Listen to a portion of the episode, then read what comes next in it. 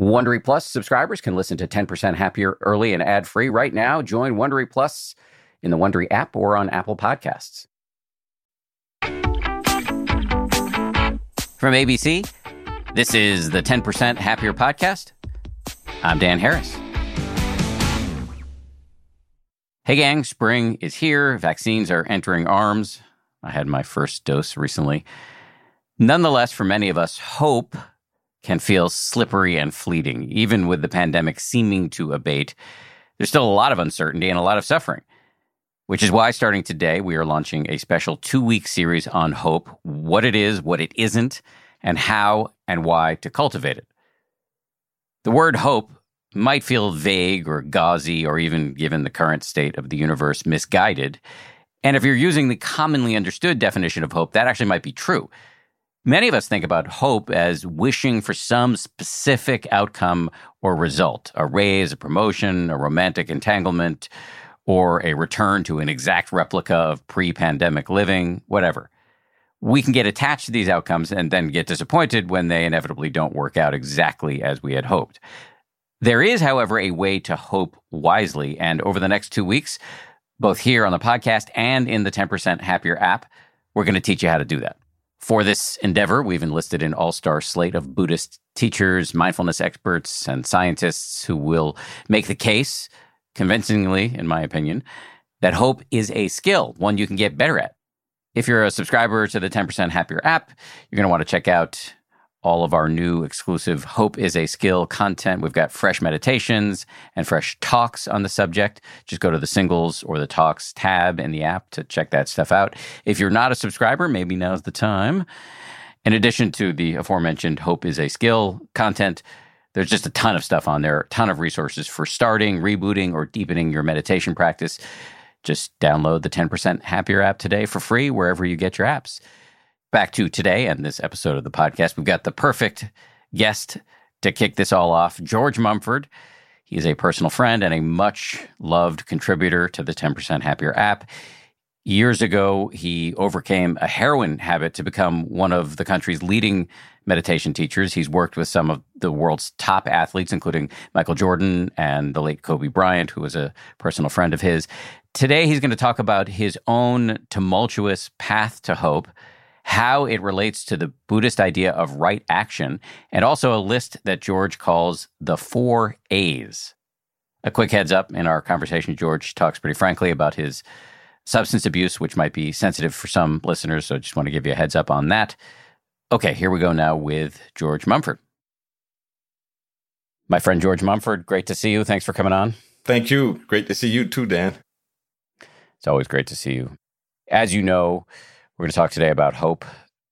Right now seems like a precarious moment for hope because we do see green shoots around us. It seems like the pandemic maybe kind of we can see some light at the end of the tunnel. The vaccines are here, summer's coming.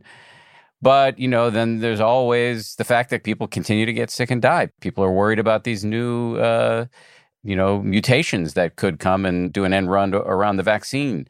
So how do you think about hope in a precarious moment like this? How do I think about hope? Things are happening because the conditions are right for them to happen. And even though we have stories around people dying all the time and all of these ways that one could die, that's always the case. It's always been that way. It's just that now we have, instead of it being unknown, it's known. So it's really focusing on what can I do to make things better? So it's an inside job. How can I make it peaceful? How can I make things better? And so hope is tied to faith or trust, seeing a future uh, that we can live into. So we have to cultivate hope. I talk about this idea of embracing whatever comes up. Like, say, this uncertainty, that's a big one. Uncertainty, death and dying, illness, aging, all of those things are happening all the time. So when I can embrace it, say yes to it, and then generate the hope from it. Okay, given that this is happening, how might I relate to the situation in a way where I bring more peace, more ease, more understanding to the situation? And so it's easier for me to have hope because I've been through hell with my substance abuse and all the other trials and tribulations that one encounters. And my perspective is similar to the one that Viktor Frankl talks about. Well, he talked about he's no longer living, but he said, when we find meaning in suffering, it ceases to be suffering. So it's something to be understood, it's something to be related to in a way where we can generate more hope, we can find peace in it, say, okay, yes, this is happening, and here's the compassionate action that's required. And so, to the degree that I could see how the universe works, how things, there's a lawfulness in the universe, if I align myself with that, then not only will I have confidence, but I will have conviction that no matter what happens, I get to choose my response. And then my, in that space between stimulus and response is where I can exercise the freedom and the power to choose and to choose rightly. But having said that, there's an even simpler aspect of that. It's if I have my mind in love or in openness or willingness to see clearly and to act compassionately, then it's a lot easier. Then my perspective is going to be more consistent with feeling hopeful, but optimism has to be there. So hope without action, or they say faith without works is dead. So there's hoping, but there has to be an activity. There has to be a willingness to make the right effort, a willingness to use right speech. It's a willingness to really understand I and the other are one, to get beyond the illusion of separateness. So it's really more about seeing a path forward that's in line with how things work. You said a lot there. Let me just see if I can repeat some of it back to you to make sure that I at least have some sort of intellectual grasp of what you're saying there. You generate hope, if I'm hearing you correctly, from knowing that you can exercise at least two muscles. One is the kind of mindfulness that would allow you to be able to respond wisely in the face of unpredictable circumstances going forward instead of reacting blindly. And the other is to act out of warmth, friendliness, compassion, kindness uh, instead of greed, aversion, et cetera, et cetera. So you combine those skills, you have a sense that I am fortified and resourced to handle whatever comes up. Yes, I have a masterpiece. I've been wired for success in how I direct my attention and how I cultivate certain mind states or wholesome mind states is going to help me be able to relate to the situation in a skillful, wise way. So, cutting to the chase, it's like there's two basic emotions fear and love. So, when we're in fear mode, we're in the fight, flight, freeze. That's the reptilian brain. When we're in love mode, rest, digest uh, openness, open heart, open mind. There's a thing called the broaden and build theory, which says that when we are at positive, it's what Shawn Achor calls positive genius. If we could generate hope and optimism, then our cognitive functioning is enhanced.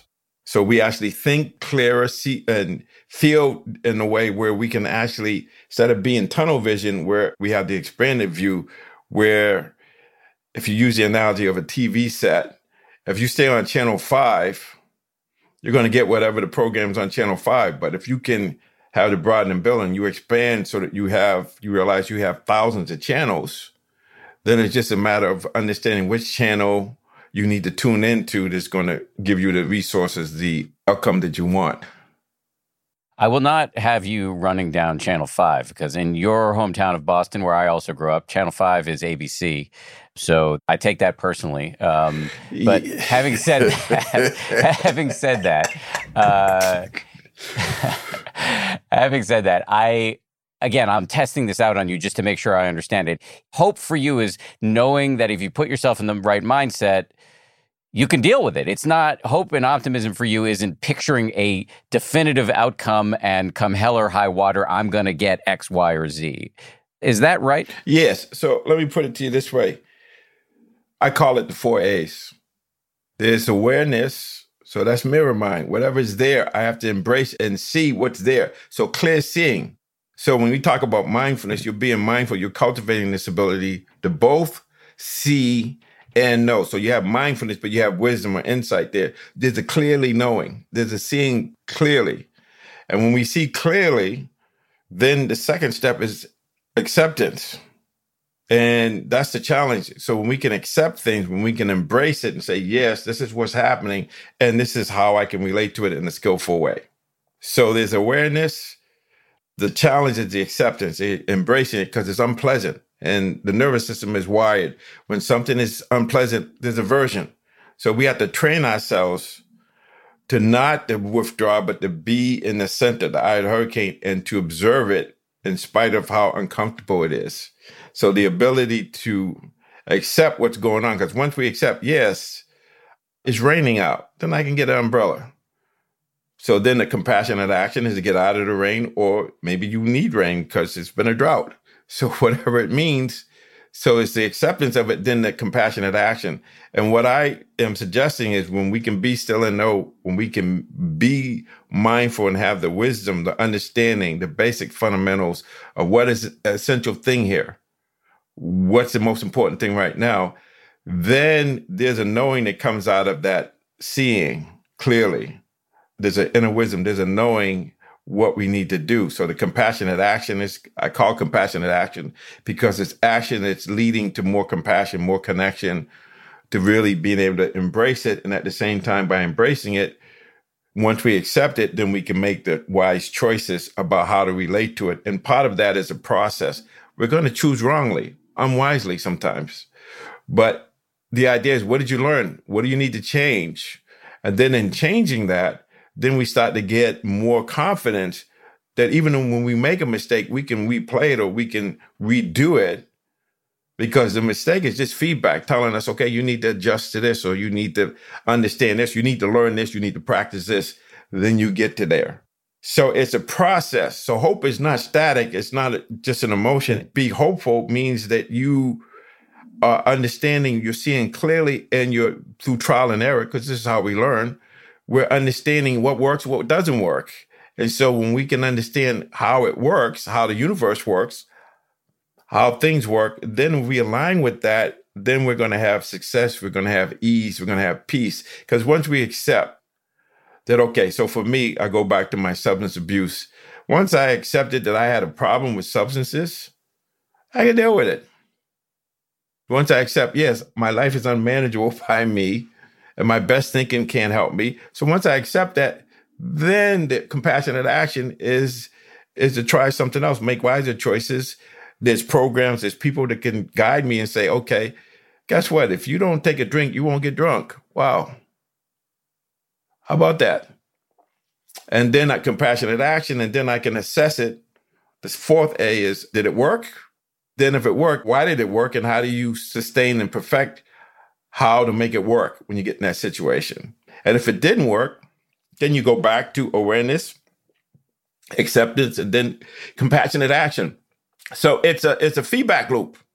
And so that's going going. And so to the degree that I can do that with life challenges, with difficulties, like this time is an opportunity for us to grow more in confidence, more in trust, more in peace. Because how we relate to it is going to show us something. There's a lesson here. There's something to get here. And once we get the meaning of it, we understand it, then it ceases to be suffering. It's just feedback. This is what happened. So why am I acting like it shouldn't happen? So it's really simple of this awareness, acceptance, and then the compassionate action, and then the assessment. So what we want to do is we want to be able to focus on because our society in general is more focused on pathology. What doesn't work? We need to focus on what works, what, and then focus on how to sustain what works. So when we start sustaining what works and we keep doing what works and we're learning and growing, the hope is going to be optimism. It's going to grow to optimism. And the hope is going to be something that we have because we know from direct experience that if we relate to our experience in a way that's skillful, then it's going to lead to peace, happiness, compassion, joy, but for now, and I know when it comes to dealing with a crisis, if I understand that there's both danger and opportunity, then I can be aware of the danger. Yeah, I can embrace the danger, but I can also embrace the opportunity. There's there's an opportunity for me to really get clarity, to really learn something here, to really allow my latent abilities to express themselves, to learn how these principles we talk about, like mindfulness and right effort and concentration and wisdom and faith, which could be interpreted as hope and trust, however you want to look at it, that those qualities of mine are helpful for me to, to be in the moment and to choose wisely and to create space between stimulus and response. And so when I do that, I can be hopeful. Okay, there's danger here, but there's an opportunity here. So if I can look at it from that perspective and understand that I'm I've been wired for success, it's just a matter of how I direct my attention, how I program my mindset or my mind so that I have right view. So I have one I have one, I wear glasses. I have on the fear glasses. I'm in survival mode. So it's fight, flight, freeze. I'm on my heels. If I'm in love mode, then I'm open. I'm in rest, digest. Or, you know, what is this? How do I relate to it? So I bring this quality of interest, curiosity, and understand. So, okay, so Dan says if I do this, then I'm going to be happy. So I have to take Dan's teaching and then see if it's true, see if I can have a direct experience of it. So once I have a direct experience of it, the confidence goes to conviction. And so if I got through this, then the next thing I can get through anything if I can be still and know, if I can really understand, see clearly, then accept it, and then the action, the compassionate action is going to be trial and error, or it could be I know what the essentials are and I know how to make the wise choice. And you do that. But you're always assessing whether it worked or didn't work. You want to assess and understand, okay, if it worked, then I need to sustain that, maintain that, and perfect it. And what didn't work is just telling me I need to learn and practice to get to the point where I achieve my aim. It seems like one serious obstacle to the kind of hope that you're describing would be an attachment to results. So I could look at the current pandemic and say, well, I've got hope because it looks like this thing could be winding down. But then all of my hopes would be dashed if, you know, some sneaky mutation hits the news or whatever, any number of things happen. Then all of a sudden I've lost the hope. But I, I think you're describing a hope that is not attached to specific results. It's being equipped to deal with whatever comes. Yes. So what I'm saying is I'm hopeful and I'm optimistic how it's going to turn out but I don't know how many obstacles I have to overcome. But I'm committed to the process, and it's going to take as long as it takes. So that's where right effort, the persistence, this not quitting, but getting the feedback and staying on target. Because who's to say that the process doesn't involve these variations? So we don't know. So you're absolutely right. We can have a target for the end result. We just want to get to being healthy. So that the goal is to be healthy or to be, you know, not in dis-ease. Right. And so the process that it takes, uh, we don't know what's going to happen. That's why you got to live in the moment. But if I know if I take care of this moment, the next moment is going to be fine. This time, the time we have now, it's the only time there is. And this time doesn't go back to the past, it goes forward. So what I do today is going to echo in tomorrow. So if I understand that all I can do is manage the moment and just manage each moment and have an intention of, you know, getting to a certain point, but the actual process requires trust and a stick to itiveness of staying on task, no matter what the environment, no matter what the road signs are telling me, I have to stay committed to the process. So yeah, so you're absolutely right. If we're focused, because if you're focused on how you're doing, you're not focused on what you're doing. So you always have to be in the moment. So even though you intend to be disease free or to not, you know, be infected, you can only manage right now. And things change. So you have to be able to be in the moment and then see clearly and then keep making choices. And when you choose unwisely, you learn from that. So that's the process. It's not a straight line. It's more like a zigzag. So you get off, you come back. You get off, you come back. And that's the process. It's actually enthusiasm, you might say.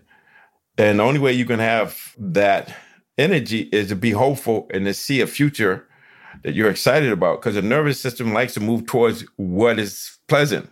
We live in the future we see. So if we see a bright future, then the energy is going to be there. And then we're going to just keep going because we know we're going to get there.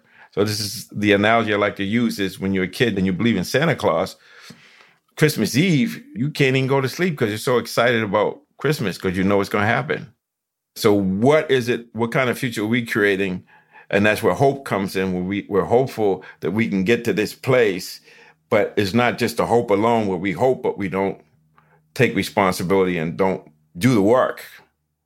You have to do the work. You have to be on task and you have to continue to learn from setbacks and start to see things not as roadblocks, but as stepping stones. So it's this optimism. We know that the cognitive functioning, our ability to think. And why is thinking so important? Because it's our thoughts that create these scenarios in our mind about how things are going to turn out. So if we have self talk that's in alignment with achieving the goal, this is going to be great. It's going to be a great journey. I don't know what's going to happen, but it's going to be great.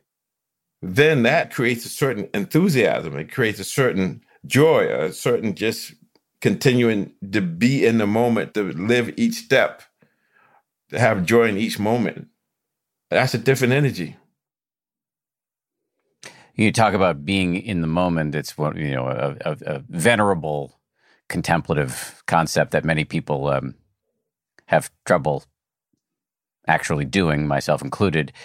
But it's so useful to be reminded of it because many of us when we have hope or optimism and we're working toward a goal whether it's you know normalcy after this horrifying pandemic or any other personal or professional goal i'll just speak for myself here i've found that it's in some ways it's easy to defer the happiness defer the enjoyment of your actual life as you're living it right now until you get this thing until you get to whatever goal you've set for yourself forgetting that all you've ever got is right now and so you might as well maximize your current life. Yes.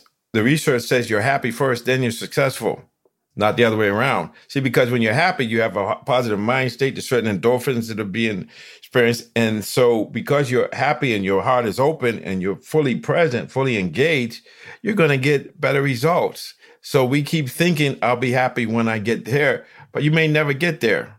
Joseph Campbell says, follow your bliss. It's kind of the same thing. So if you follow your bliss and you don't get to the moon, you have bliss.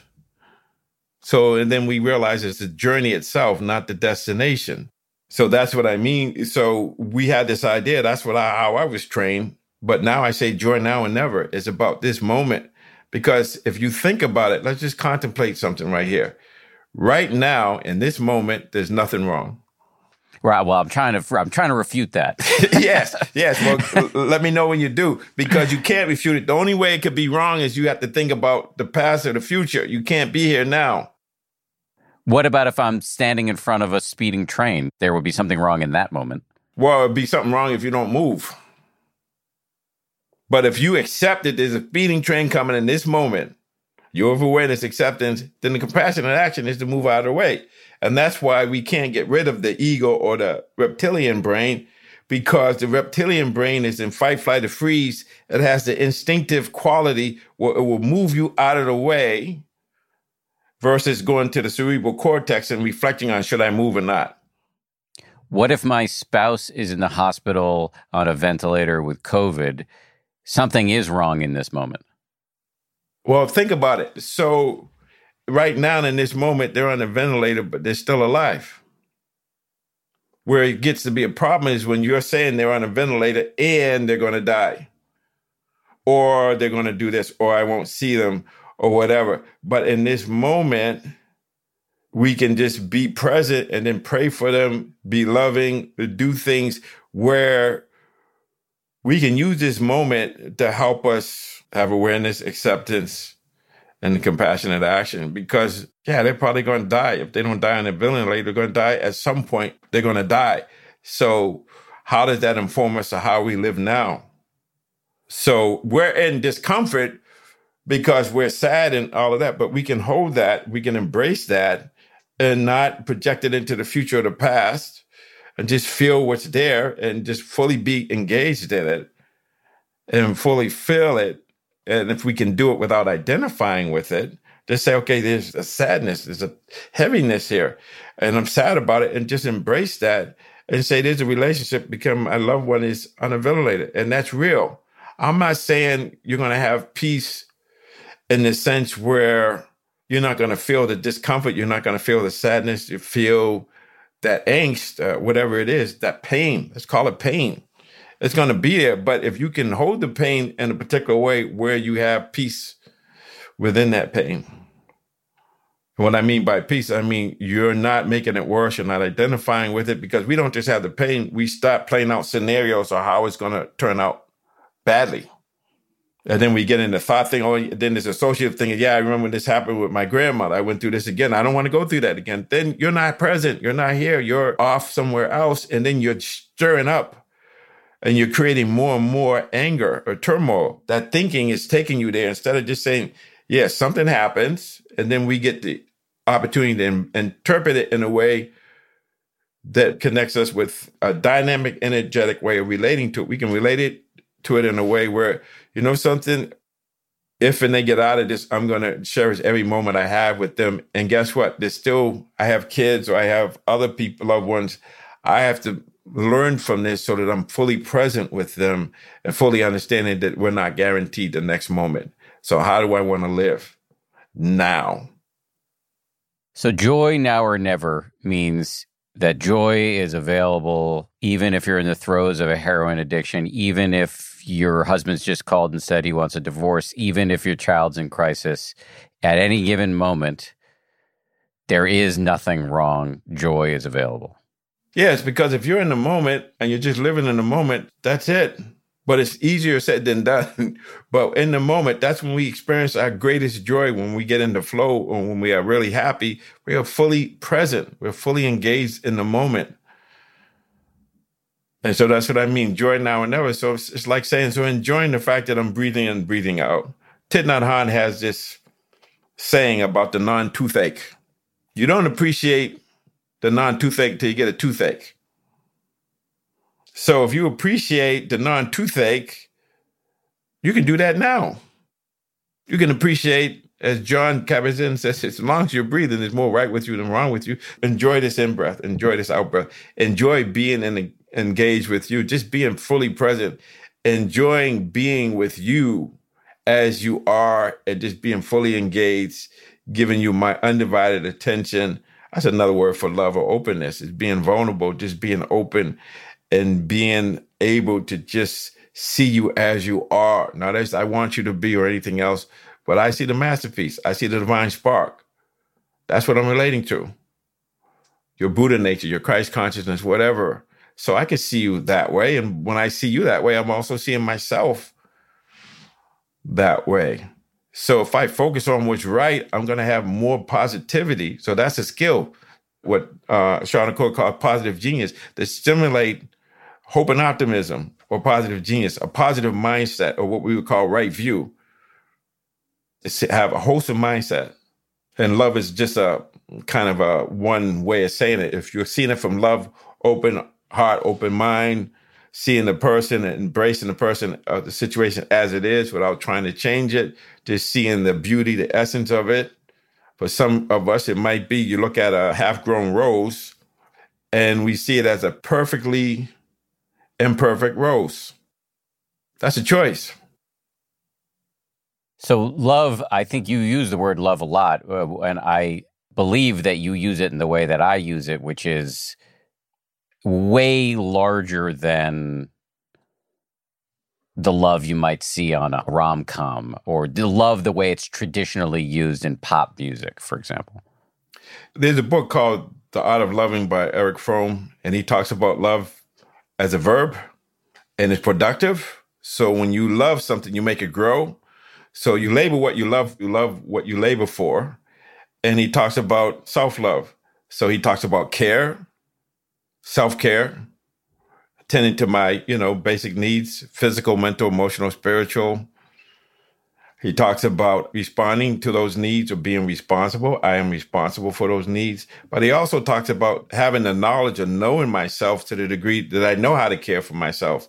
I know how to respond to myself and I know how to respect myself and allow my essence or my inner spark to express itself as it is to respect it as it is, not to try to be somebody else, but to be yourself.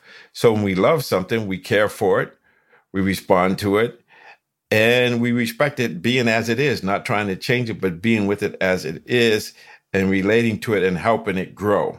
So self love is self care, self responsibility, or responding to our own needs. And that means also getting outside help, others, and then self respecting who we are. And how do we know that? Be still and know. Our heart would tell us, just listen to what resonates with us. When do I feel fully alive? So that's what I'm about. Know thyself. You got a masterpiece, but you have to know what your individual uniqueness is. And if I can help you define yourself, so if you know yourself, so you can be yourself, so you can express yourself, so you can share yourself, now we're rolling. Now everything is cool.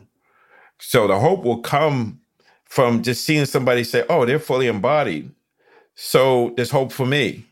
So my job is share what I've gotten and saying, listen, there's the possibility of both embracing whatever comes up, I don't care what it is, and still generating the hope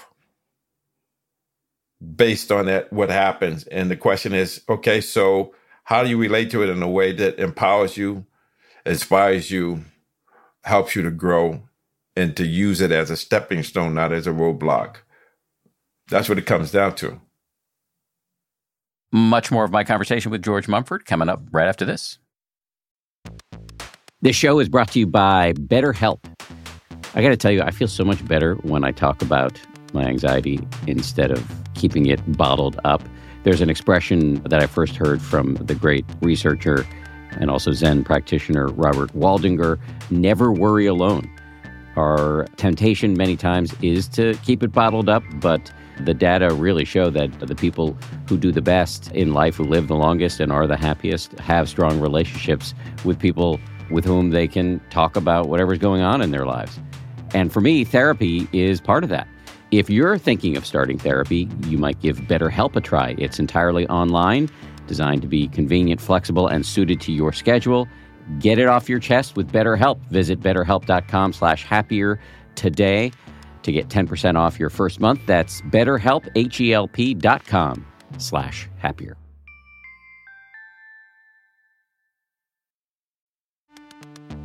You can count on T Mobile to help keep you connected after investing billions to light up their network from big cities to small towns. T Mobile is America's largest 5G network.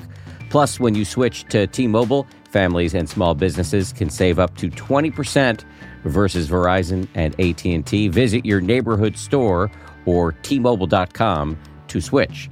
Plan savings with T-Mobile Third line free on essentials via monthly bill credits versus comparable available plans. Plan features may vary. Credits stop if you cancel or change plans.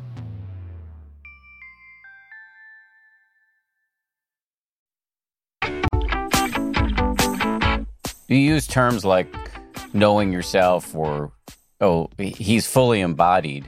What do you mean by that? I mean, what came to mind is, and I can't believe I'm about to do this because I always make fun of people who quote Rumi, but here we go. Uh, Rumi, the poet, the Sufi poet, talks about a true human being uh, knows the alchemy of greeting whatever comes up in your mind with friendliness, hospitality, treating you know any petty meanness or uh, jealousy uh, with honor. Is that what you're referring to? Yes, awareness, then acceptance. This is what it is, but I have to really not only see it, but understand it, know it, both to see and to know. And so it's like, so there's a part of me. When I got clean, I realized I just need to be intellectually stimulated. Now I see it as pursuing excellence and wisdom, grace and ease. But I had to honor that. So I read a book a week for the last 36 plus years as well as other things. And so I teach a lot because if you want to learn something, you teach it. So I had to honor that. That's me. There's a part of me that's saying, dude, man, I have curiosity. I need to understand. I'm a seeker. I got to own that. I got to honor that. It's just an expression. That's what I mean. But we have to be still and know and, and then listen to our heart, listen to what we're excited about stuff like that. So, but it's an internal job. That's why it's challenging because the world will tell you who they think you are, who they want you to be. And we don't really have our school set up where we're saying to people, instead of learning subjects, we want you to learn about yourself. You have a mind, body, heart, and soul. And you have to understand how you need to align those four aspects of being so that you're fully engaged and you really feel fully integrated. Right. So when I say fully embodied, that means that you're in your body and you're just doing what you're doing because of the thing itself, not because some gaining idea or not because of fear. So you're not coming from fear or desire. You're just being there because that's what's important, what you're doing now and how you're being now. And it's just doing it in and of itself, or what Chick Csikszentmihalyi would call the autotelic personality. It's the activity itself, not the end result or what it brings you or what it might take away from you. It's just be fully engaged in what you're doing. And you have moments like that when you're fully there. And I suspect when you're dealing with the little guy and you're fully there with him is an amazing experience. When you're just there and just let him be who he is. And you're just there. And the kids teach us that because that's who they are before we get to them. Does that make sense? It does. Eh, but you said before, helpfully, I thought, easier said than done. Mm-hmm. You know, I mean, because I, I can't tell you how many times I've been with my son and it's been incredibly joyous. And I can't tell you how many times I've also been with my son and found myself checking my phone and then telling myself I'm a monster because I just did that.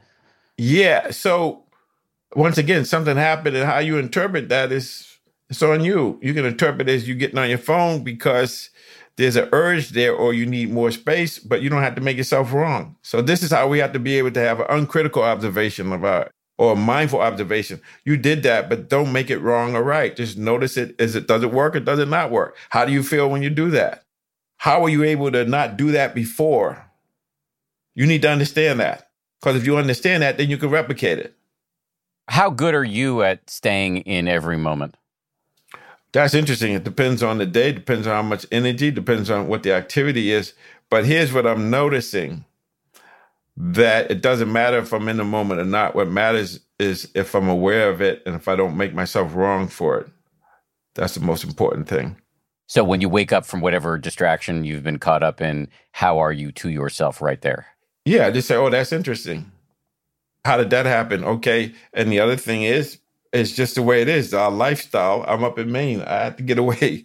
You know, I've been coming up here for years, and I didn't realize why. I would come up during basketball season when I work with college basketball teams. They go home for Christmas. I come up here for two days just to be on the beach, walk along the beach, meditate, relax for no reason, just to settle in. And I was doing it because that's how I got back to my center, back to myself, because the busyness of everything is really challenging, right? So I find these pockets of stillness. Now I do it in my daily life. Then I started learning wherever I am, I could take a moment and just sit and breathe, just be fully present. And then just noticing that I'm not present. That's the whole thing. It's a mirror mind. If you're mindful of being unmindful, you're being mindful. Say that again. If you're mindful of being unmindful, you're being mindful. right, of course. You can yes. Yeah, so this yes. is what we have we have this conundrum where we can observe ourselves in a way and the idea is just to notice it without judging which is really challenging. But if we can have an uncritical observation of ourselves or mindfully just noticing, like mirror my, oh, when this happens, that happens. Well, how do you feel about that? Do you feel more collected or less? Do you feel uh, more yourself or less yourself? And then you ask those questions and you start to say, well, how, how, why am I seeing things that way? And if I see them a different way, then it changes everything. And so, what do I want and who do I need to be to get what I want. And so it's about being, it's about understanding how you can be fully engaged in your son because he's teaching you how to be fully engaged with everybody else, especially yourself. Let me go back to love and fear, which is, you know, there are these two modes you talked about. We can be in love or we can be in fear. It's not dissimilar to the modes of being awake or asleep or mindful or unmindful. I'll stop beating around the bush and put this in a personal sense. I'm definitely prone to fear. And today I got a phone call that I can't talk about, but it scared the hell out of me. And even in this conversation, I do find myself drifting away to that phone call and all the things that I'm now going to have to deal with as a consequence. And so, how do you deal with things like that? Because I'm sure there are things that scare you if there's something going on with you know somebody you love. Yeah. So, so there's an acronym. What is the acronym for fear? false evidence appearing real. okay, so you can see it any way you want. So, but the fear is also helpful because if you're afraid of the hot stove or something, so there's there's rational fear, then there's irrational fear. But here's the thing: when you care about something and if you feel it's threatened, there's there's hard to be present. When you're in fear, you can't be hopeful, or you might hope, but you're you don't believe it. So when you're in that mindset, when you're in the fear, when you're in survival mode, that's a reptilian brain. It only knows fight, flee, and freeze, forage for food, and reproduce. That's all it knows. So instead of making it wrong, we just notice fear is there. And what are you afraid of? What is it? So now you investigate. How does it feel in your body? Okay, you have this tightness, you have this, you know, pit in your stomach, whatever it is. If you can relate to it on that level of bare sensation, just be with the tightness without the story around it, because you're not just thinking about what you're afraid of, you're playing out scenarios in your head how it's going to go wrong. Correct. And you have images about that. Yes. So that's what you're creating. Correct. So when you get to a place of peace and ease and understanding, now those scenarios, this is my experience, are going to be how it's going to work. Or, okay, just don't close another one opens. Don't worry about it. It's going to be all right. But it's telling us something, but you give it all the power it has. You give it all the meaning it has. I want to just jump in on that. It's going to be all right. That is not some Pollyanna you know, pathological sense of like everything's going to be fine no matter what. The world is great. I've got, you know, rainbows coming out of my nose. What you mean by that is you have what it takes to deal with whatever arises. We call it strong self efficacy belief that no matter what happens, we know we're going to make a choice that's going to, that we can choose our response. And so this is what's really important how we develop strong self efficacy is through mastery of uh, experiences. So these difficulties, we know something's going to happen. We don't even know what's going to happen, but we know we can choose our response. This is Viktor Frankl says when he talks about finding meaning. He says one way of finding meaning is creating an art of doing a deed, experiencing something, or encountering someone. And the third thing he says is the attitude we have in unavoidable suffering in fear, we can choose to be in love, be in joy, or be in peace. That's a choice. And so that's what I'm talking about. It's like we get to choose.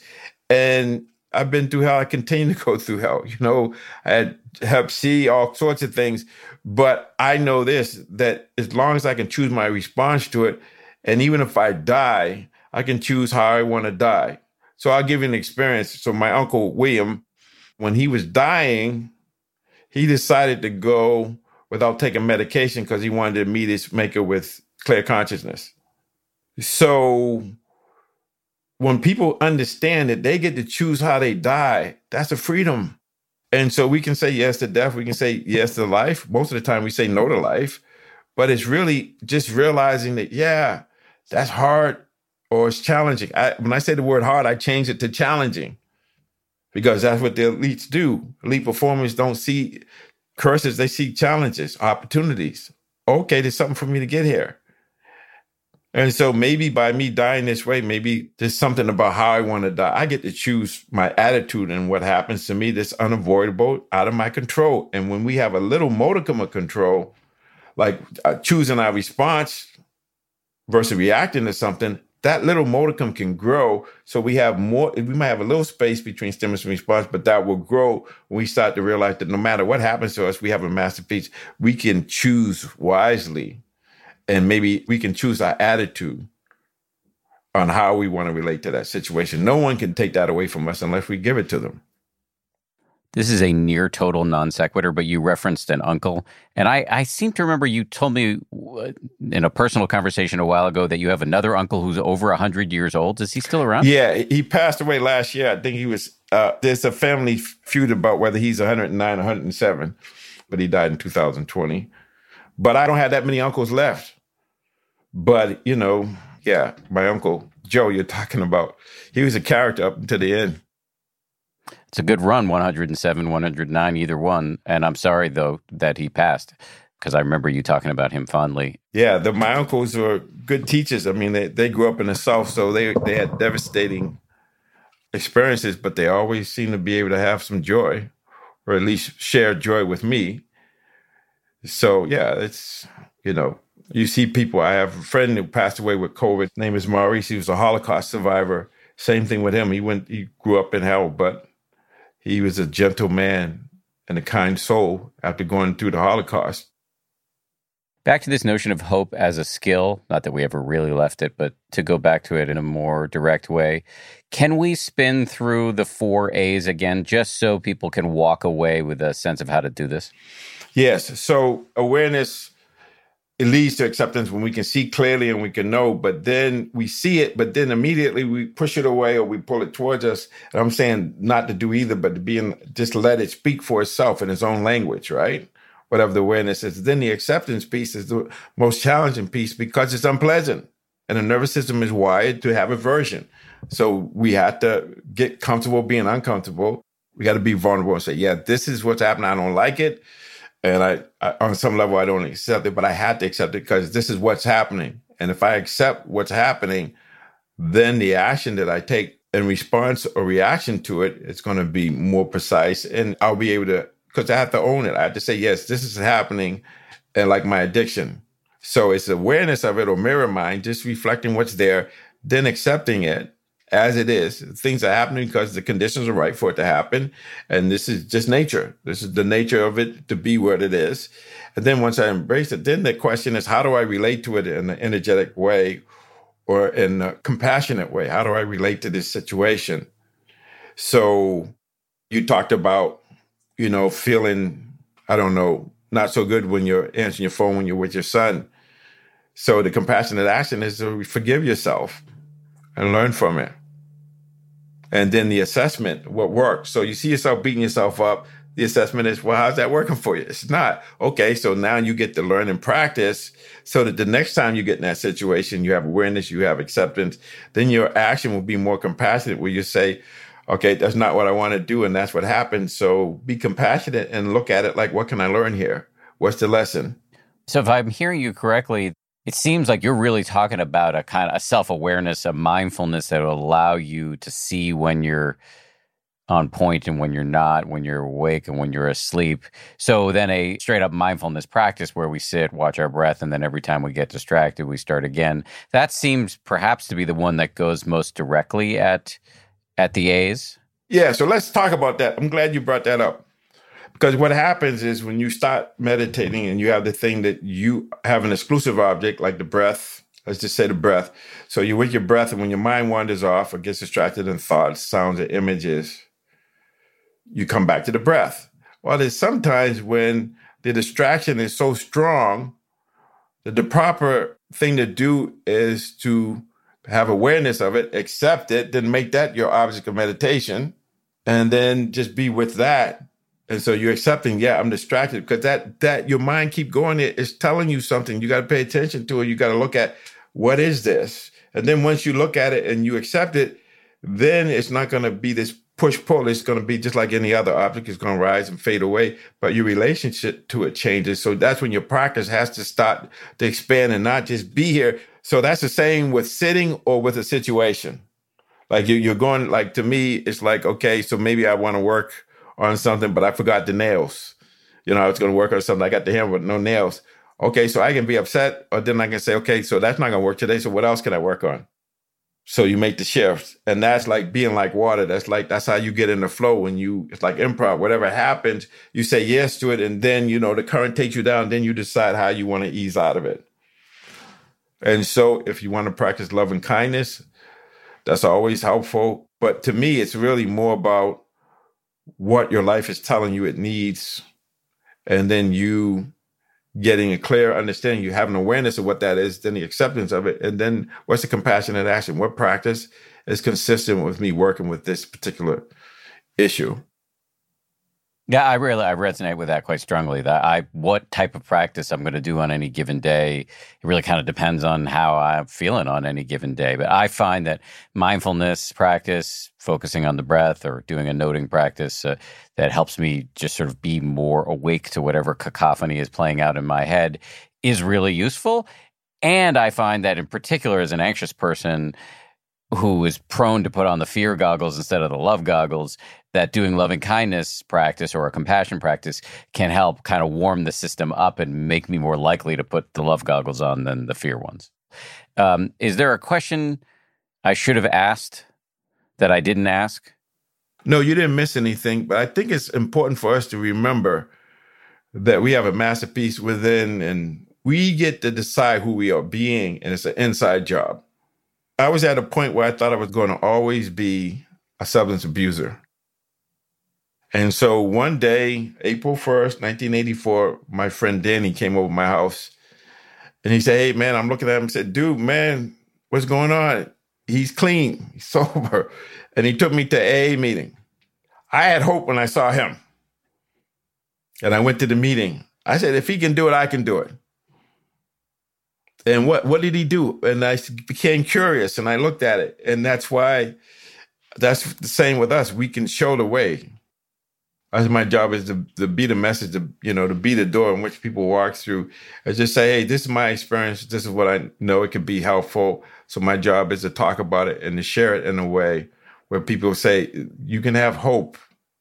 Hope is there for the choosing, but it's not static. It's something that we have to generate. It's a skill. And the skill is just sometimes just remembering, okay, well, Dan did it. I could do it.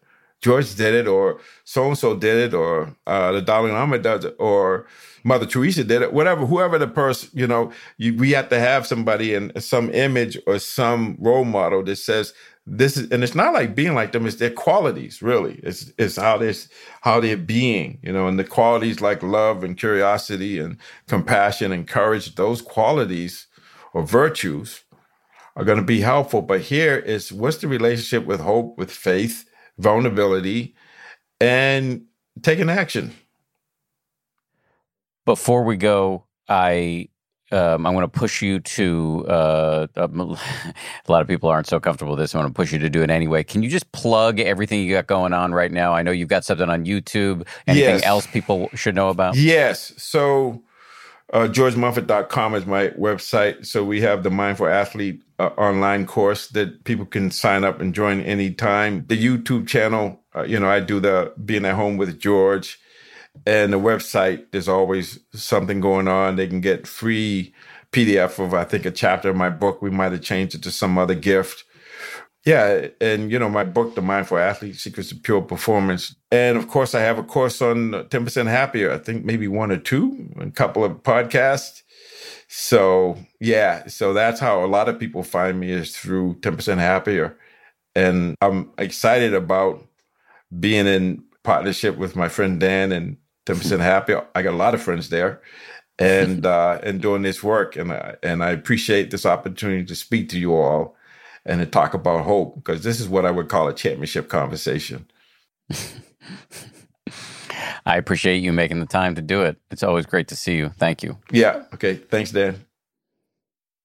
Thanks again to George. Always great to talk to him. If you enjoyed that conversation with George and you want to learn uh, how to practice what we talked about today, make sure to check out the brand new meditations that just dropped under the Hope is a Skill topic inside the 10% Happier app. We'll include a link to the meditations in the show notes. You can download the 10% Happier app today for free wherever you get your apps. This show is made by Samuel Johns, DJ Cashmere, Kim Bikama, Maria Wartell, and Jen Poyant, with audio engineering by Ultraviolet Audio. And as always, a big shout out to Ryan Kessler and Josh Cohan from ABC News. We'll see you back here on Wednesday for episode two of our Hope series. It's a brand new episode with Sebene Selassie. Actually, this episode went in a direction that I did not foresee. We, uh, we sort of make public a very private and challenging conversation we recently had the two of us, and I think both of us walked away feeling some hope. So we're going to talk about that. We'll see you then. If you like 10% Happier, and I hope you do, uh, you can listen early and ad free right now by joining Wondery Plus in the Wondery app or on Apple Podcasts. Prime members can listen ad free on Amazon Music. Before you go, tell us about yourself by filling out a short survey at wondery.com/slash survey. I'm Shima Oliaee, and I have a new podcast called The Competition. Every year, 50 high school senior girls compete in a massive scholarship competition. I wouldn't say I have an ego problem, but I'm extremely competitive. All of the competitors are used to being the best and the brightest, and they're all vying for a huge cash prize. This will probably be the most intense thing you've ever gone through in your life. I remember that feeling because I was one of them. I lost. But now I'm coming back as a judge and also a kind of teen girl anthropologist. Because if you want to understand what it's like to be a young woman in America today, the competition's not a bad place to start. Hopefully, no one will die on stage tonight. From Pineapple Street Studios and Wondery, this is The Competition. Follow The Competition on the Wondery app or wherever you get your podcasts. You can listen to The Competition early and ad-free right now by joining Wondery Plus. For more than two centuries, the White House has been the stage for some of the most dramatic scenes in American history. Inspired by the hit podcast American History Tellers, Wondery and William Morrow present the new book, The Hidden History of the White House. Each chapter will bring you inside the fierce power struggles, the world altering decisions, and shocking scandals that have shaped our nation. You'll be there when the very foundations of the White House are laid in 1792, and you'll watch as the British burn it down in 1814. Then you'll hear the intimate conversations between FDR and Winston Churchill as they make plans to defeat Nazi forces in 1941 and you'll be in the Situation Room when President Barack Obama approves the raid to bring down the most infamous terrorist in American history. Pre order The Hidden History of the White House now in hardcover or digital editions wherever you get your books.